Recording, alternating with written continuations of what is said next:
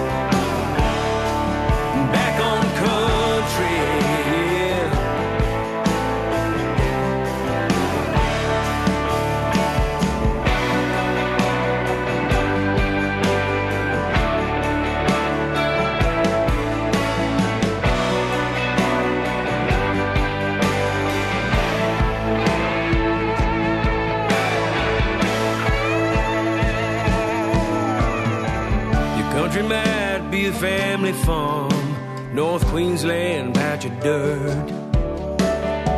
Or King Street in Newtown, where they tucked away the hurt. Ancient stories, different worlds of love,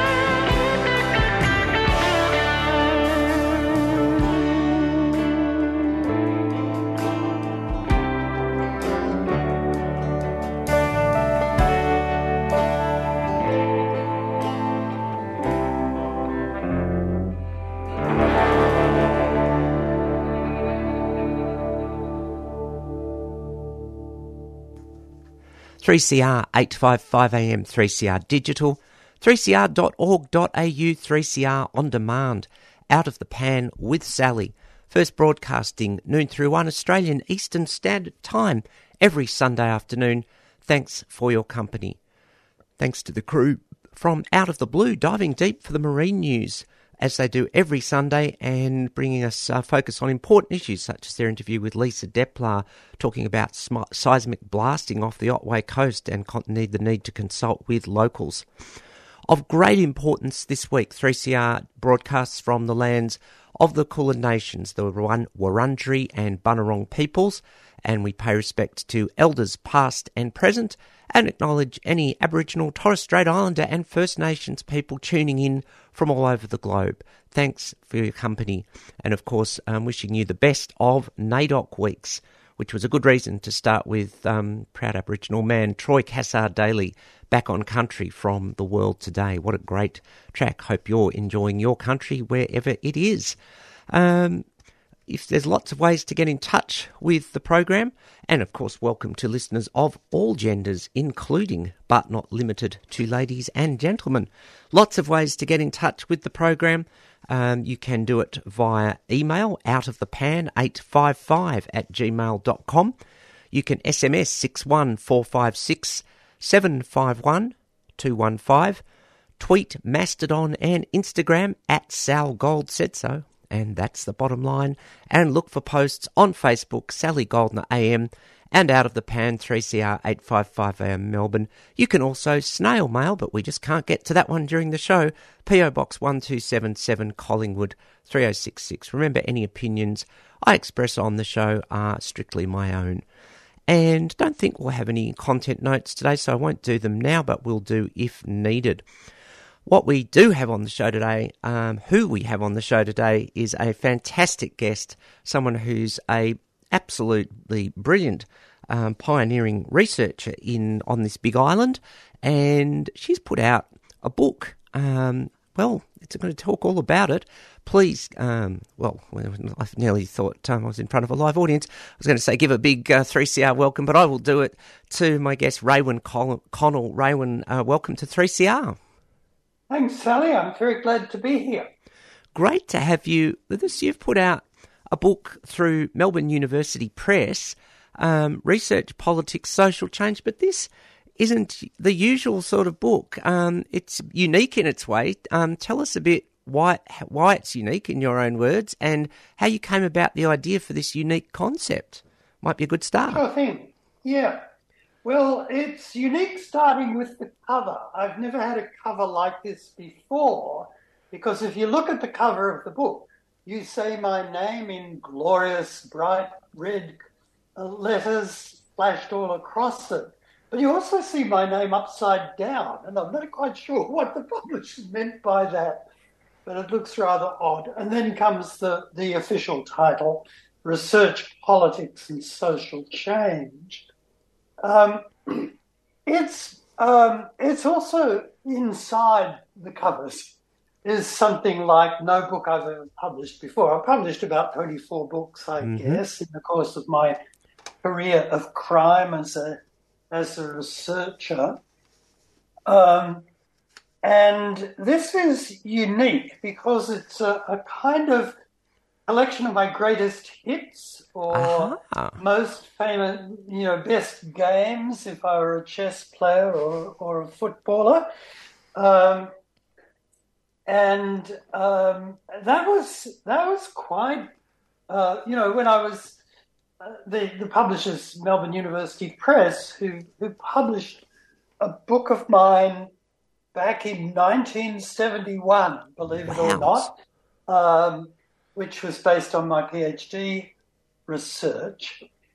Um, in all that time, um, you know that that all that time I've been an active researcher. All right, Mhm. so I've got a, quite a lot of stuff out there to to think about what um, you know what you pick for a book that, in a sense, sums up Mm. uh, the kinds of things that I've done over a, a lifetime in the trade.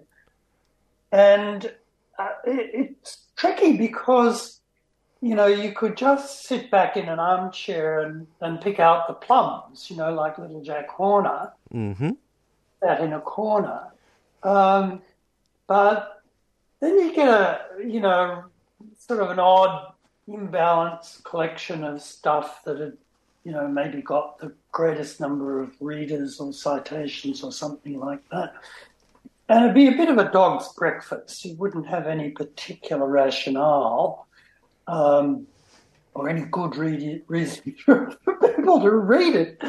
Um, so I thought, you know, some of the areas I've worked on, I've, I've done research across a fairly wide range of social science issues.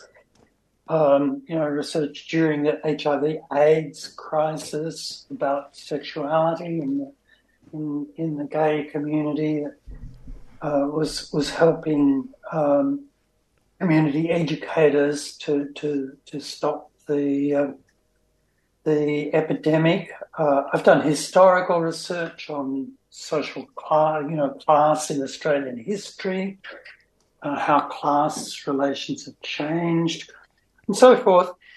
Um, what I decided to do um, was pick in in areas where I've worked actually over a long period in the same field, an early and a late essay or paper um, or article that I'd written in each. So in each area, uh, and I'll tell you what they are in, in Yep. just a moment. I've got something from near the start of my work in that area, and something from a good deal later, and then I write a little bit to introduce these pieces about how ideas and knowledge in a given area changed over, you know, half a generation or a generation that I was working there. So the first couple of, of papers is the stuff I'm best known for internationally, which is research on masculinities. Mm, mm. Um, so, uh, you know, part of the, the one of the very first, not quite first, but one of the, the, the significant papers that I published very early, back in the 1980s. And then a much more recent one, which thinks about how that area has changed as it's gone global, basically. And then another uh, field I've worked on is, is theories of gender. Um, so I've got a, an early piece actually called Theorizing Gender, uh, which I published in 1985. And then again, a much more recent one about the, the way we have to change the way we, we conceptualize gender. Um, if we're thinking on a world scale and not just a national or, or a local scale, which most, most social research does. And then, as, as I mentioned, I've done uh, work on the history of class in Australia. That includes stuff on on class relations, class inequalities in the present. Um, so I've got an early piece about the Australian ruling class as it was back in the 1970s. Um, and then uh, uh, an essay that I wrote in, I think it was 2002, um, you know, after neoliberalism and market the market agenda and, you know, uh, business friendly politics had, had come in. Um, what what had changed in the uh, Australian ruling class then? And because I've also been involved all my life, actually, in, in work on education, um, I've uh, I got an early and a late piece about poverty in education, uh, which from research that I was uh, involved in in the 1980s and 90s. Um, and then a more recent one about how Australian education, uh, the, and especially in the school system, has changed with the advent of the market agenda, free market agenda. and Mm. So, and then finally, because I've you know, also done a fair bit of work on on intellectuals and the nature of you know the academic world. Um, and uh, trying to rethink the the nature of social science once we begin to bring in sort of post-colonial critique or decolonial critique, or what I call Southern theory. Um, so I, um, I have also a, a piece about my early critique of mainstream social science as it sort of we have acquired it from the global north, from the United States, from Europe. And um, and then thinking about what social science might be if we took a genuinely world approach to it, given that uh, you know six out of seven uh, humans uh, on on the globe don't live in North America or Europe; they live in the rest of the world. So the great majority of social life is lived somewhere else, and that also ought to be a, a basis of our thinking about society. So those are the the um, um, the, the topics that the the pieces in the book uh, deal with. Yeah. Uh, but when I had put them together uh, and was happy with the, the selection, I thought, you know, a lot of this is, uh, you know, is statements of about concepts and ideas. But I've also done a lot of field work, and in fact, I usually Yes. try to think through, um, you know, theoretical, conceptual problems in relation to particular, you know, situations, particular concrete situations, and particular empirical studies that I've been involved in. So I thought, okay, that ought to get a little bit of a look into the book. Yeah. So I got uh, then a little, uh, you know, a chapter called Fieldwork, which takes, has extracts from three uh, research projects. Um, one about intellectuals, one and, and management in business, uh, one about uh, gender issues, gender gender uh, relations, and gender reform in the public sector, and one about trans life. Ah. Uh, because way back then, uh, if you if I take a cue from your R, um, I'll, I'll just explain how that came to be.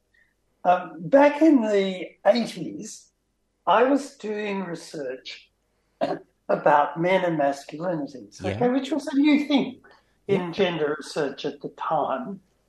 Um, and um, a kind journalist at Sydney Morning Herald wrote up a little article about my project because it was unusual and um, internationally as well as locally. Uh, so there was this little item appeared in the Herald Mhm. um, about, um, you know, he was this professor at Macquarie University doing research on men's lives and masculinities. How interesting. All right. A few days later at the university, I got a letter from one of the people who'd read this, this story in the, in the paper. And it was from someone whom, whom I call Robin. I mean, it's, it's, that's a, uh, a pseudonym, of Yeah. course.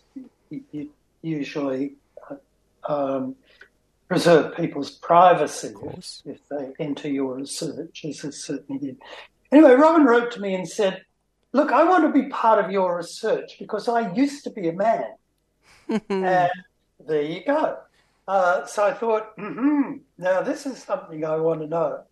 Uh, this is something I want. Uh, it's not part of my project, clearly, but it's very, very interesting. So we we con- made an appointment, and, and a few days later, again, I rocked up in in Robin's apartment. She was already sort of dressed up to welcome the professor and, and Mhm. have this important interview. And she got out all her photo albums from her life, both before and after transitioning. Yeah. And we had this wonderful talk. For, it went on for three hours, I kid you not, without without a break. Um, which she told me the story of her life Mm-hmm. um, and the story of the transition and how she tried to make a life afterwards. She was retired. Now she'd been an engineer, um, uh, then a, a taxi driver. Um, had really interesting stuff about it. Um, had been a suburban husband and then an inner city trans woman.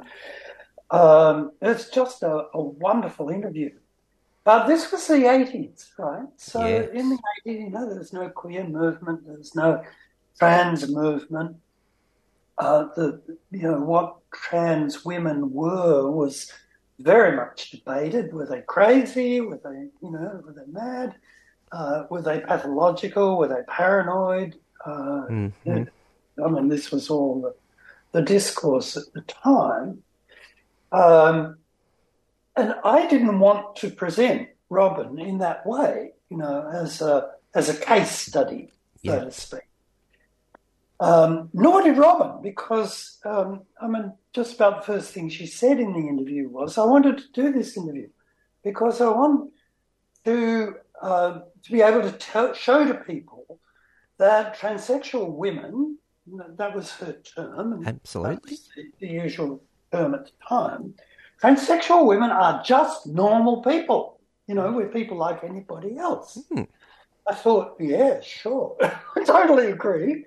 Um, but uh, how do you do this then? How do you tell Robin's story without, given the way you know things were at the time, without sort of construct or, or making her appear as a pathological case study? And I could not, honestly, I could not work out how to do it.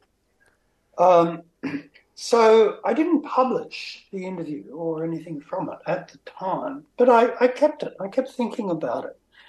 And a good while later, I transitioned myself. Um, and I began thinking about Robin's interview again because it was truly an amazing interview.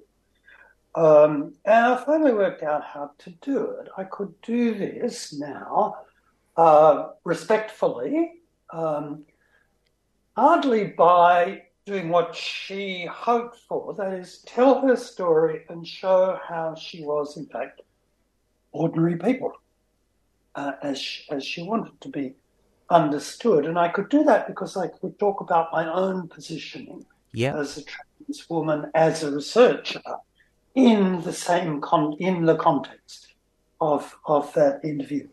Anyway, in the book is the is a brilliant passage from the interview in which she talks about how the the the sort of her internal demand transition arose and and what it then involved. You know, it's a fairly short passage, but it's it's absolutely fascinating, especially in its context of of trans life in the eighties.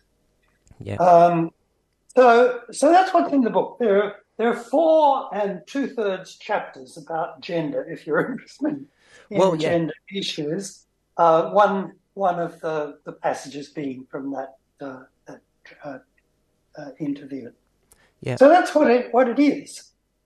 Well, there, there it is. I mean, it's a great overview. You've really, you know, you've obviously nailed it. I'm talking with Raewyn Connell about her new, um, well, um, I'll call it the Tony Bennett book. The research, Tony Bennett was called the Singer's Singer. We'll call this the Researcher's Researcher book, the Research, Politics and Social Change. And you've really summed up the topics in there well. There's so much that's come out of just even the first bit of that com- um, that conversation that I could ask about. Where to start with. I mean, I'm I I'm I the first I would be the first to say I'm not a researcher, and I could have researched about research for today. But I like the fact that you've got the fieldwork um, section in there. I think that's great. Was the first thing I wanted to say. I know that one of my um, trans friends, who's um, I'm going to say it, is um, part of the um, Raewyn Connell's fan squee club.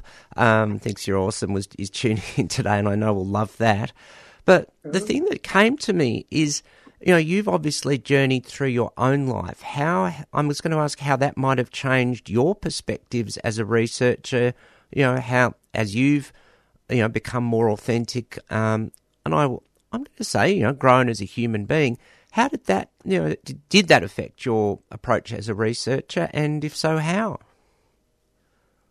I suppose it's uh, it, it has certainly made me more uh, alert, perhaps more, more more sensitive in a way to gender contradictions and tensions in other people's lives. Okay, I've done you know the the, the I've I've done different kinds of research. You know, I've done Yeah. the big quantitative surveys.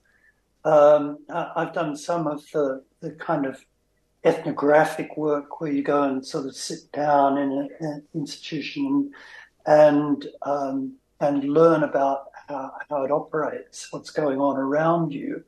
I've done that kind of research in schools and, and offices and so forth. But the the research method I've used more than any other and like more than any other is life history interviewing, where you basically sit down with someone and and well invite them to tell you the story of their life, um, and uh, you, you will have it, you know, because it would take a lifetime to tell the story of a life in in absolute detail. Mm. Um, you have some things that the, the, the project is about, and which Yeah. you, you you tell the, the the person giving their story what what, what the research interest is about. Um, but the, you know, it's open in that kind of of research. Uh, it's very much open to the people, to the part, both participants, both the interviewer and the, the person being interviewed, um, to learn from each other and move in directions that are opened up in the storytelling and the uh, the conversation. Something like what you do on air, of course. Yeah. Um, though I, I guess focus because it's part of a number of interviews that the interviewer is doing on a given thing. Um, so that there's a, a kind of conceptual, theoretical agenda behind it. But at all events, you know, I've done quite a lot of interviews you know, with men and boys, um, with women and girls too. Um, and because I've lived with gender contradictions pretty well all my life from Mhm. childhood on, um, I've I- I'm pretty sure that has made me conscious of the possibilities of tension, contradiction, um, and and conflict in Yeah. other people's lives too. Um, I won't say that's uh, that Uh, you know that biases me towards any particular theoretical framework for understanding this, and indeed over my career, I've I've been through at least three, you know, different theoretical frames.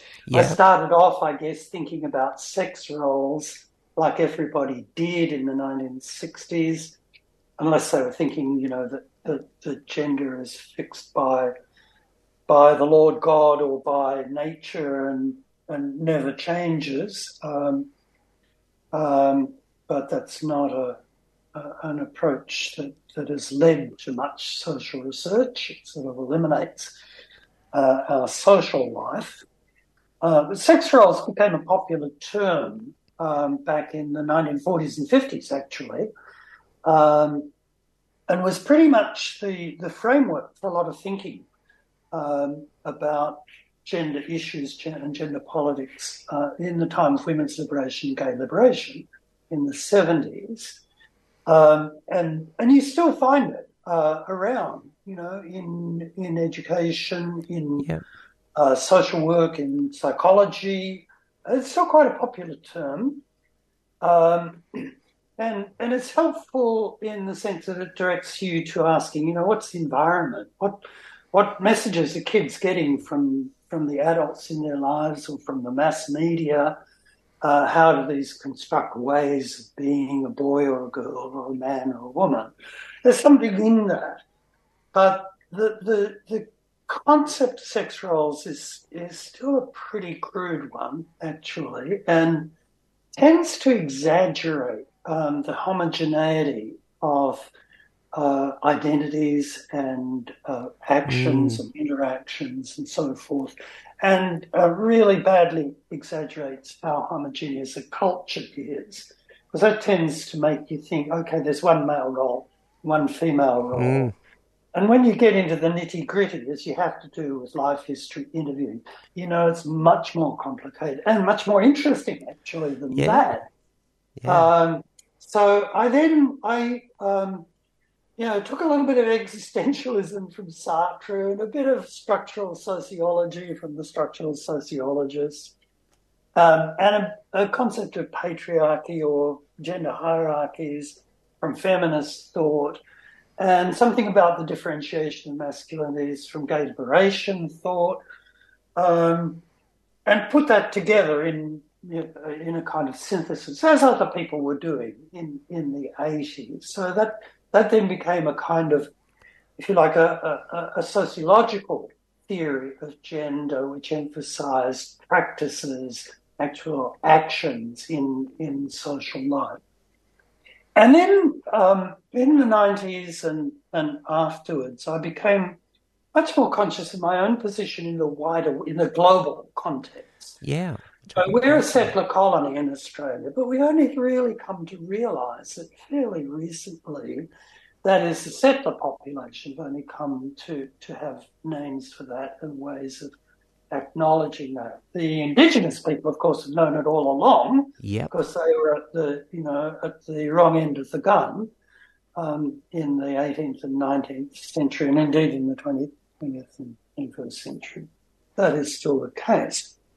So, you know, there there are global relationships and global dynamics, uh, which is true in relation to social class. It's true in relation to gender as well.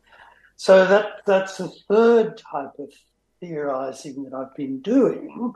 I've had the opportunity and very good fortune to be able to travel fairly widely around the world, um, in the course of which I've talked to academic audiences mainly, but also others as well, um, and have had a chance to, to understand the different histories and trajectories of class relations, gender relations, and so forth in different parts of the world.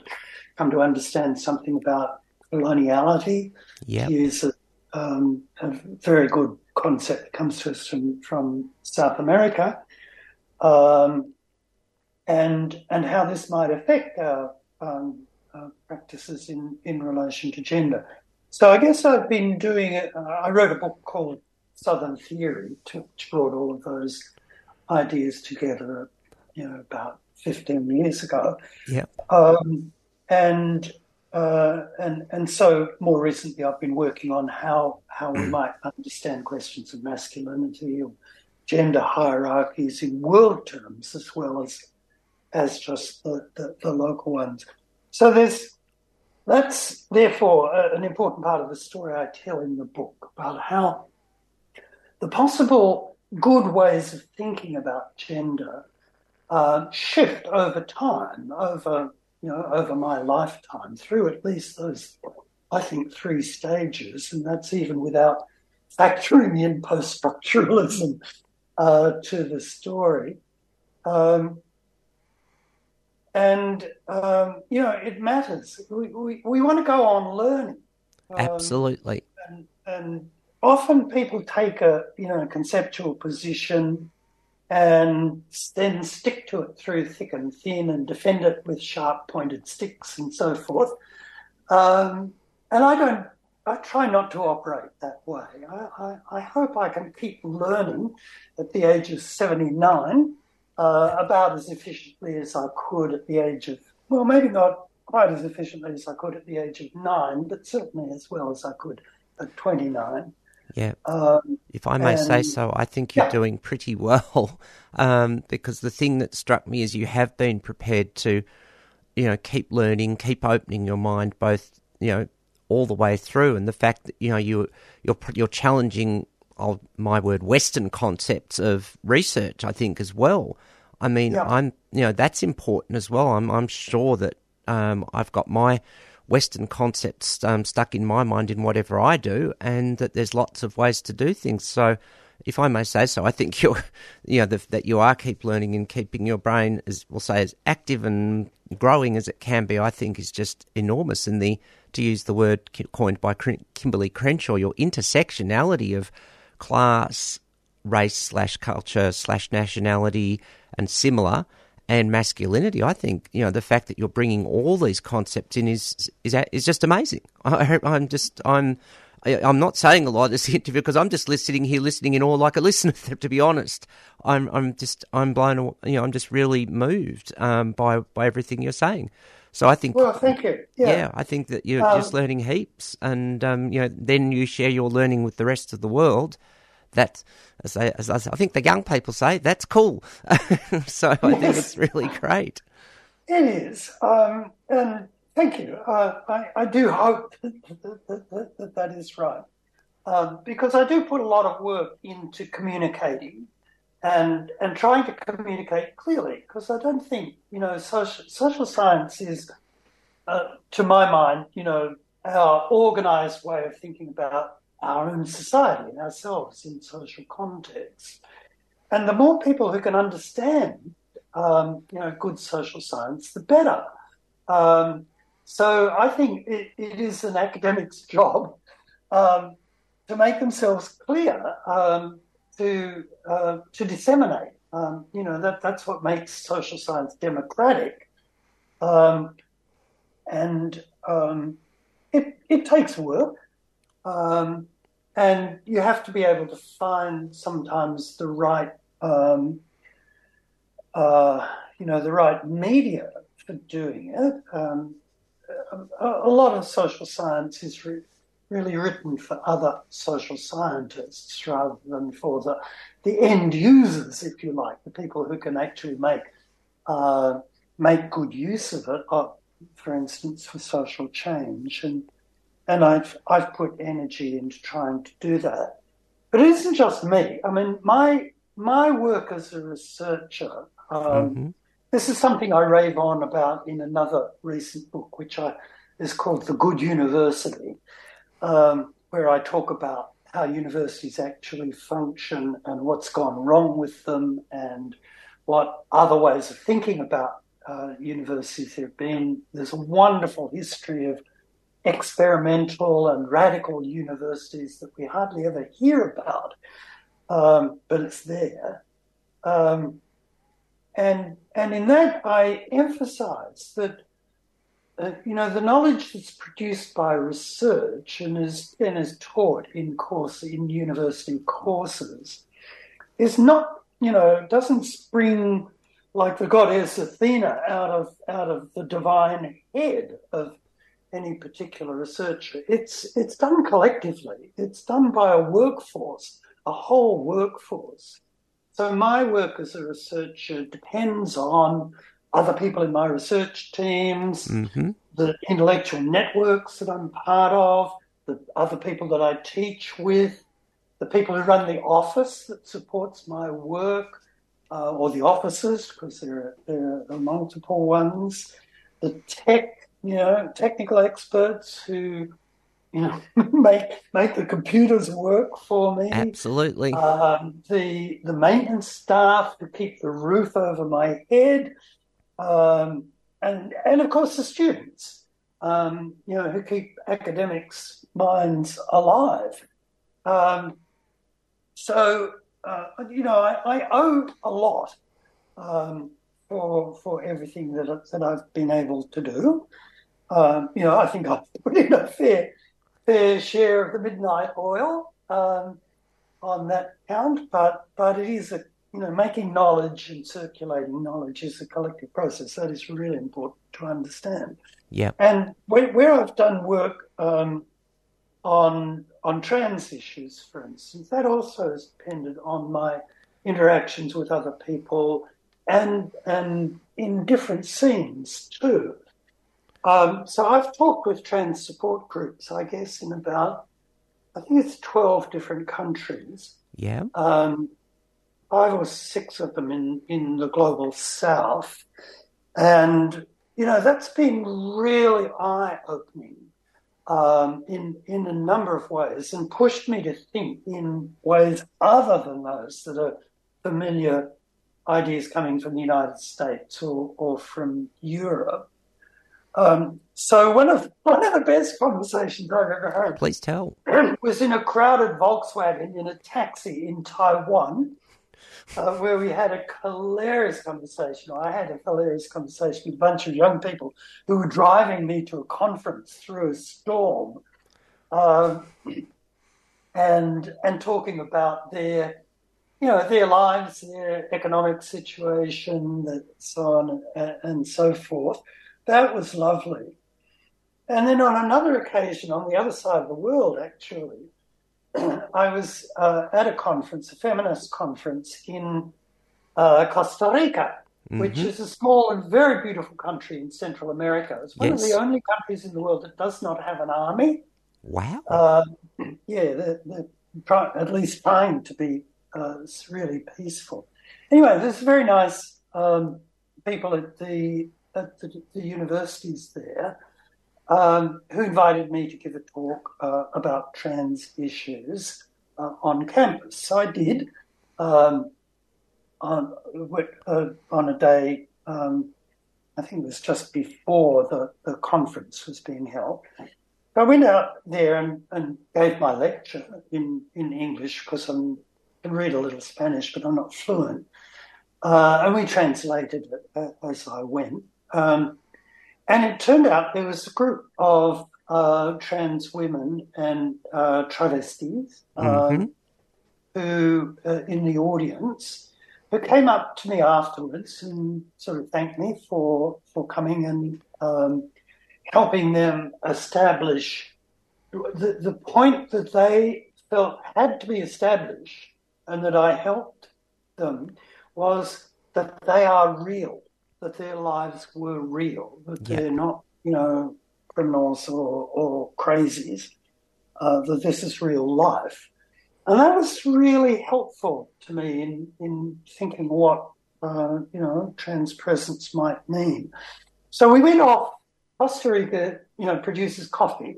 So there are a lot of coffee shops around, coffee shacks. my, my side I of might place. say. So we walked uh, off the campus to and sat down in a coffee shop and had a wonderful talk for a couple of hours. Um, again, you know, uh, um, uh, we we had to uh, to translate between Spanish and English, but we were able to do that. Yes. Um, and uh, somehow or other, we got uh, in that conversation to the topic of, of what our life expectancy was. How long did we expect to, to live? And and they thought for a while that these are mostly, uh, uh, I, I realised, of course, these were pretty young people mostly. Um, they thought for a while and then said, okay, uh, we, we have a consensus. We think our average expectation of life would be about 32. And that's in Costa Rica. But if you go next door to El Salvador, it'd probably be about 28 because of the death squads. Goodness. Um, yeah. Um, you know, AIDS, murder, uh, Ill, uh, other illnesses, crap housing, um, TB is something people die from in tho- those circumstances, malnutrition, no medical care, deep poverty. You know, uh, what are you talking about? Uh, of course, people are not going to have. I, I mean, the point was that I suddenly realised I was twice as old as anyone else in the, sitting there on the Mm, in the coffee shop. Um, and um, what what they were describing is probably true of of trans life in, in, in much of the, the world. yep. Um, so you know, you begin to think about things a bit differently um, from that starting point. And I, I have to say that makes me very bitter indeed about the kind of right wing politics that's now Yep. circulating um, that is uh, denying the reality of, of trans lives Thank you for saying that. and yeah. creating yeah creating uh, a climate of hostility uh, and uh, illegitimacy and bitterness uh, towards especially trans women, but trans men as well, and non-binary Yep. people and so forth could also, also get caught up in this. Um, that uh, I mean, the bulk of that uh, attack on gender and trans existence comes from politicians, um, but they're also, you know, enablers, uh, and that kind of politics is completely cynical. Yep. in my view, uh, completely cynical. It's it's a way that right wing parties in in a number of parts of the world have thought they can get a little edge by stirring up uh, anxiety and hatred among people that they can then recruit as voters. That's what basically what's going on. It's really horrible, horrible politics, um, and and the people who act in effect as enablers for that right wing politics. Some of whom are ministers of religion, some of whom are actually feminists, which is deeply shameful. Um, they, you know, they're not giving the main muscle to this movement, but they are helping to enable it. And that is Yep. very, very sad. I think. Yeah, look, it's I look. Well, obviously, I agree, and I just really appreciate that you pointed it out. But I think your comments about you know the conversation in Costa Rica and what's you know the fact that it's you know even more um, stressful in El Salvador. There's two things that come out of that. One, this is happening before this sort of um, current upsurge in right wing, well, nonsense. It's the polite eight letter word I can use on air. Um, and, you know, that makes it worse. But it also makes us here in Australia, and I say this often, I mean, I'm grateful that I am in Melbourne slash Naarm, which is one of the better places in Australia and the world to be, where I can largely be myself as part of the whole. It makes us mm-hmm. grateful for that and then makes us stop and think, how do we use that privilege to better the lives of other people? So I think I'm, I'm Exactly right. I'm really, you know, I think it's really awesome. Difficult as it is, it's awesome that you brought it up and re- remind us. It just grounds us a bit, but it also, it can, you know, it's it's sort of, it fuels me to hear that. It's like, okay, how do we just go a bit, go a bit more, bit more, do a bit more, be more productive in what we do, which is amazing. Rowan, we're getting towards the end of the show, um, so Sure. um, I'd better just start um, winding it up there. So, um, because Freedom of Species is our next show on animal advocacy coming in at one o'clock. Um, but um, I, I could, I could honestly listen to you for hours. It's just your wealth of knowledge and experience is just amazing. I've just been, I really have just, been a joy for me to sit here and be the listener today, along with the other listeners. Um, so your um, book, Raewyn Connell, Research, Politics, Social Change. Um, who wants to do it? Where do we, do we buy this book? uh, well, it's published by Melbourne University Press. Indeed. Uh, you can order it online, um, and any good bookstore should have it, or we'll get it for you. That's right. We'll work it out for you. Um, and you did it first. Um, so, yes, out now at any good bookstore. I had to do it. Um, so, it's just, look, uh, just before we close it off, just anything else you want to add about the book or anything that we've discussed or anything we forgot or it's went through your mind, came out, and it's like, oh, let's bring it back in now, just and then we'll leave it there. Well, uh, I've just spent a week at the World Congress of Sociology, which is being held in Melbourne um, this last week. In fact, uh, really fascinating stuff going on, and I'm very encouraged by the energy and commitment of the young people who were involved in that. That's what I want to finish with. I'm optimistic for the That- next generation. I think that's a great note to finish our on which to finish our conversation. Raewyn, a joy, and honour to have you with us. Thank you for all that you've done, continue to do, and I think we'll keep keep doing as you keep learning and keep that brain active for a long time. Um, just many thanks on all counts, and have a great rest of your Sunday afternoon. Thank you kindly. Take care. Raewyn Connell there on 3CR. Wow, what an amazing contributor. I'm as I, I just as I said a few times during the conversation, I am in what a, absolutely in absolute awe. Um, and just you know discussing this with one of my 3CR colleagues here just before I came on that Rowan perhaps isn't say your upfront activist, but we need all of us in the community. And there's Rowan putting her little niche of knowledge into the world, her specialty being research and fieldwork and those sorts of things, and making the world a better place. And this is what happens when we do have um, diversity and um, you know being able people being able to be their whole selves, all that sort of thing. It is just phenomenal, and um, yeah, I, I, I'm. I, as I say, as you can probably hear in my voice, I'm in just in total awe. Have a quick breather now, um, and just um, come back and wrap up the show with a few other miscellaneous announcements, and tell you what's happening for freedom of species from one till two, and the rest of the afternoon on 3CR. You're on 3CR 855 AM, 3CR digital, 3cr.org.au, 3CR on demand, out of the pan with Sally.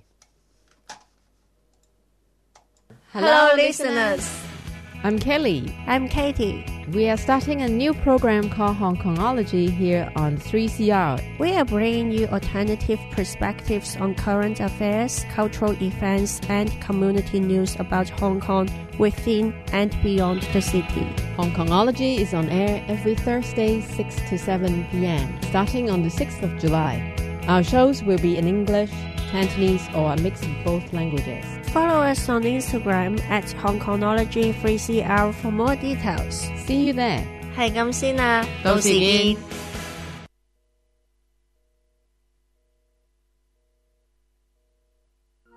I'm Deborah Cheetham Fraillon, and you're listening to 3CR. Stay tuned and stay radical. As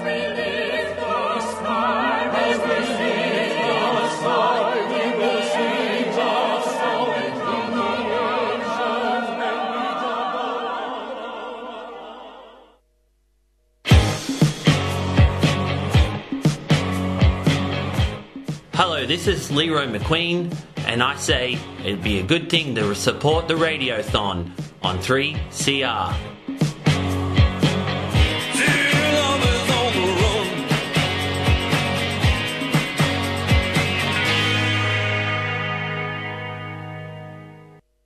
Absolutely. Thank you to everyone who has supported 3CR's Radiothon. Um, lots of shows, um, pretty much on target, and a great. I have to say, I'm very chuffed um, that all five queer queer focused programs have now reached their target, including Out of the Pan. Thank you to all who have donated. I'll do a run through of the list. Just about out of time for today, so I'm going to do a run through in a couple of in the next week or two.